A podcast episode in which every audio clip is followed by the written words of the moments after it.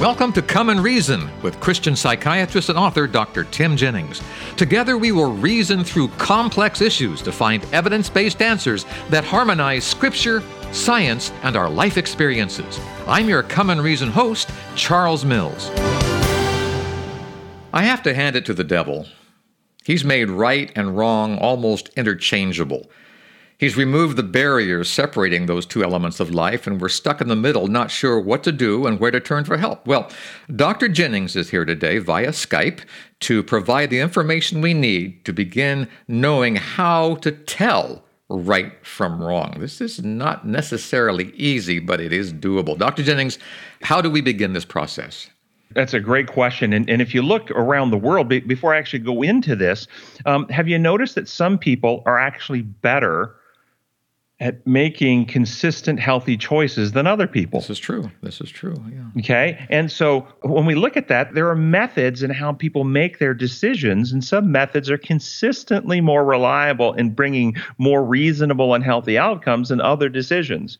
And in big principle, a person who's thoughtful and reflects is better than a person who acts impulsively mm-hmm. on just emotion. Mm-hmm. That's in big principle. And I think most people see that. Well, it's better to think about it and contemplate before one just reacts on what you feel like in the moment. Right. I think most people get that. Mm-hmm. But then once you start thinking, there are seven different levels of how people determine when they're thinking about how do you tell whether something's right or wrong or not. And that type of decision making is called moral decision making. What's right, what's wrong. And I want to run through very briefly, and then we can process application of how we apply that. But what are these seven levels of moral decision making? And you will see that there's a natural maturity that children at a certain age naturally are at the most immature or childlike levels. And we are to grow up as we mature, just like we grow up physically. But here we go. Level one, most basic level, is reward and punishment. Something is deemed to be right if you get a reward for it, and it's wrong hmm. if you get punished for it. Hmm. This is the most basic level of determining right or wrong. And this would be the level of a slave, avoiding the whip and, and, and getting praised. Level two is marketplace exchange. This is the quid pro quo. Right is determined by an equitable agreement between parties. You do something for me in return of some agreed upon value in exchange. Level three, Right and wrong is determined by social conformity, social conformity, determined by a consensus of the peer group. This would be a child saying to the parent, Well, mom, everyone else is doing it. It must be right. It must be right. Okay. Level four is law and order. Right and wrong is determined by a codified system of external rules and external or supposedly impartial judges who oversee and enforce the punishments for breaking those rules. Hmm. Level five, love for other people. Right and wrong is determined not by the rules, but by what's actually in the best interest of the other people.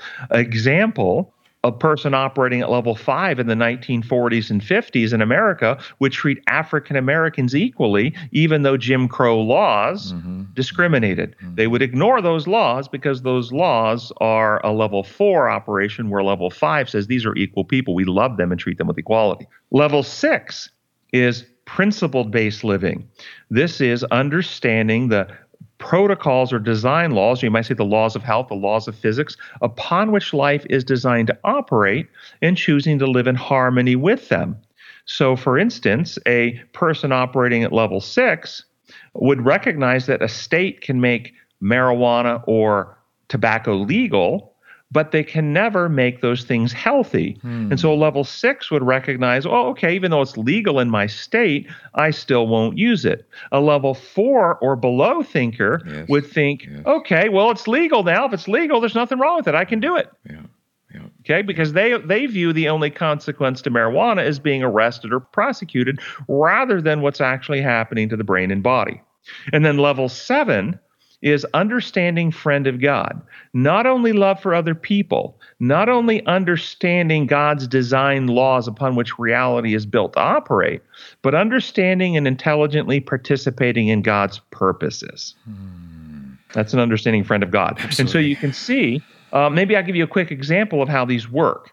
Let's consider toothbrushing or teeth brushing. Okay. A A child at level one, uh, why is it right or wrong to brush your teeth? Well, because at level one, I, I, if I don't brush, I'll get punished. And if I do, mommy will praise me. Mm-hmm. But I've seen this in my own grandchildren. They move very quickly from level one to level two. Let's make a deal. Mom, if I brush my teeth, will you read me a bedtime story? Uh, or the parent may incite that, hey, if you brush your teeth, I'll read you a bedtime story. So now we're, we're not doing it under threat of punishment, we're doing it for the deal. Mm-hmm. Level three, it's right to brush your teeth so you'll be accepted at school. It's wrong because you'll be teased. Mm-hmm. Level four, your home has a codified behavior contract for adolescent behavior. And not only do you have to clean up your room, uh, but you also have to brush your teeth every day. And if you do, you keep your cell phone and your iPad. And if you don't, you lose it for a day. So you do it so you keep your privileges. Level five, love for other people. You recognize that if you don't brush your teeth, that that it will inconvenience your parents to have to take you to the dentist and pay dental bills. And because you love your parents, you don't want to hurt them or inconvenience them, so you brush them because you love your parents.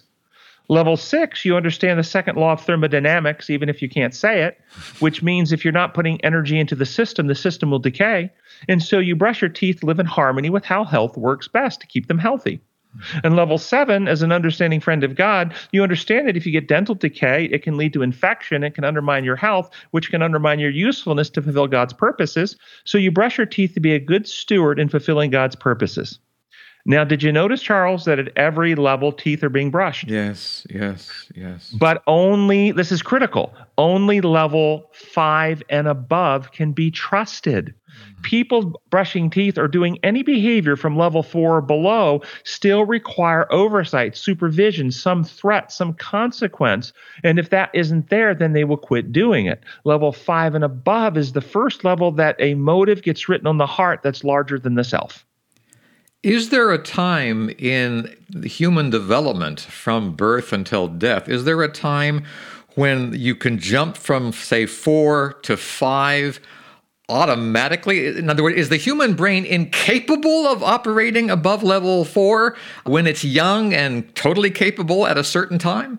So this is an interesting question. The, the progression through these levels is generally stepwise. Right. You can't jump from level one right. to level seven. Yeah, you okay, can't do it. okay. And this is very important because people can hear uh, lectures or read books about a purpose-driven life and wanting to uh, live for a higher purpose, fulfilling God's purpose. But if they actually don't understand love for other people, they don't understand God's principles and how He's constructed life to operate, and they're still operating at level four and below a system of rules or reward and punishment, and they jump with that mindset into I'm going to fulfill God's purposes, then they become abusers of other people. They become the hmm. Taliban. They become hmm. coercive. They want to put Sharia law in. They want to take hold of government and force people because they're fulfilling God's purposes because they misunderstand how God actually works. And so we have to progress in our understanding before we can actually honestly fulfill God's purposes. So we can't jump or skip levels. I like the fact there that you said the teeth are being brushed at all levels, which means we can, as growing Christians, we can be God's children. We can be on the right side of the law from one through seven. It's just that after five, we begin to have more appreciation of our place with God. Am I right in saying that? We can behaviorally be right. But if you understand the Christian teaching and God's teaching in Scripture, the carnal heart is enmity to God. Yes. We yes. aren't truly set right with God until we experience a change of heart. It's called rebirth Right. or recreation or circumcision of heart, many metaphors, but we have to have a change in heart. So a person without a change of heart can live levels one through four. It's, it's Phariseeism, it's legalism. Yeah. And so they can live those rules and they can abide by those rules and they will benefit from many of the behaviors. You eat the right food, you exercise, you rest from uh, uh, work each week and take a sabbatical off to spend time with God and family. You can get lots of the benefits because God has built those into how nature works. But if you're doing it out of a sense of fear of punishment, a sense of uh, obligation, then there actually is no heart change and you still remain in an unconverted state. So, no, I don't think we can really be a friend of God at level one through four. We have to transition to where we actually have fear and selfishness replaced with love for God and others in the heart, which is at level five. That's the transition from an unconverted behavioralist to a converted person who seeks to love God and others more than self. What is the key, Dr. Jennings, to go from four to five? What what is so lacking in this world that people find it hard to make that transition? A couple of things. One, most people don't know God. John 17, yeah. 3, life eternal is that they might know you, the only true God. How is it you came to love your wife or anybody is a friend or a close comrade that you love? You've loved them because you got to know, know them, them, and they yes, were and, and they were worthy of your trust and love. Notice I said worthy of your trust. Your love is something you give, but trust is something that is uh, merited by trustworthiness. Mm-hmm. And so as we get to know God, we not only love him, but we come to trust him. And as we trust him, that's when we shift from living to watch out for ourselves, level four and below, to living to honor and love God because we trust Him with our lives and the outcome, and we experience a new power working in our hearts. But that only happens when we trust Him and open our hearts, and that requires we get to know Him. Why do people not know Him? Because they've been taught a fraudulent Christianity that is based on level four and below views of the Bible. They're taught that God's law functionally is no different than our law, level four. It's a system of rules. God is is the heavenly magistrate. He oversees it as a judge. He's keeping track of the misdeeds. It's writing, writing down in record books in heaven. There's going to be a tribunal one day. He's going to see who's gotten a legal payment or who hasn't, and then he's going to punish those who don't have the payment. All of that is fraudulent. It's a lie that came out of Rome. The truth is that God is the creator, and his laws are the protocols upon which life are built. We, because of what we've inherited from Adam, are born with a heart condition that is at variance with God's design. And God has been working through Christ to set us right, to heal us, to restore us, to put his law in our hearts and minds again, which means we must first be one to trust, which means the truth about him has to set us free from these imperial lies so that we'll open the heart and be transformed. And that's when we really transition from level four to level five. Many religionists and churchgoers are stuck at level four, observing the rules, but their hearts have never been changed. Well, you know, Dr. Jennings, as you say that, that, my heart is thrilled by a statement that Christ made when asked a question by people who were living their lives in levels one through four, all the law and order type stuff and all the marketplace and social conformity and the rewards and punishment. They said, Show us the Father. And Jesus created that bridge. He created that transition. Says, if you've seen me, you've seen the Father. He was the bridge you walk across from level four to level five. Am I right in saying that? Well, you're exactly right. Yeah. One of his core missions was yes. to reveal the truth about God and how he functions. Yeah. And you'll notice that the imperial, penal, substitutionary way of teaching about God destroys that teaching. Yes, because does. in that view, we have a God who's authoritarian judge who must inflict penalties. And now we have Jesus, our loving intercessor who stands between us and the Father to plead his blood to his Father so his Father won't kill us. So now we have two different types of deities working against each other rather than you seeing the true character of God is revealed in Christ. How we transition these levels, it's adversities in life. That's why the Bible says, rejoice mm, in your mm, trials and yes, tribulations, yes. because they build character. It's when we have some problem in life that our current understanding, it doesn't make sense to us, that it drives us to our knees, it drives us to scripture, we can wrestling out, and that causes us to advance and grow in our understanding and mature. These tribulations are not placed there by God as punishment, but we're allowed to experience the realities of life so that we can wrestle out and understand God and how he really works works, and that helps us mature and grow. And we now know why Dr. Jennings calls his ministry Come and Reason. And by the way, listener, comeandreason.com is his website. Lots of good resources there. Check it out. You can listen to these programs, read his blogs. There's some videos to check out.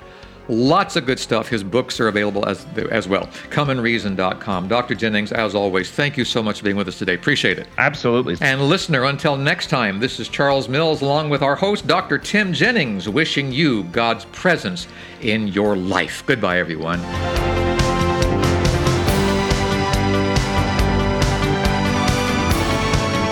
Thank you for spending time with us today. To continue the journey, I urge you to visit comeandreason.com. Here you'll find many excellent resources to help you gain a deeper understanding of the God we all love and serve. That's at comeandreason.com. This is Charles Mills, along with Dr. Tim Jennings, inviting you to join us the next time we come and reason together.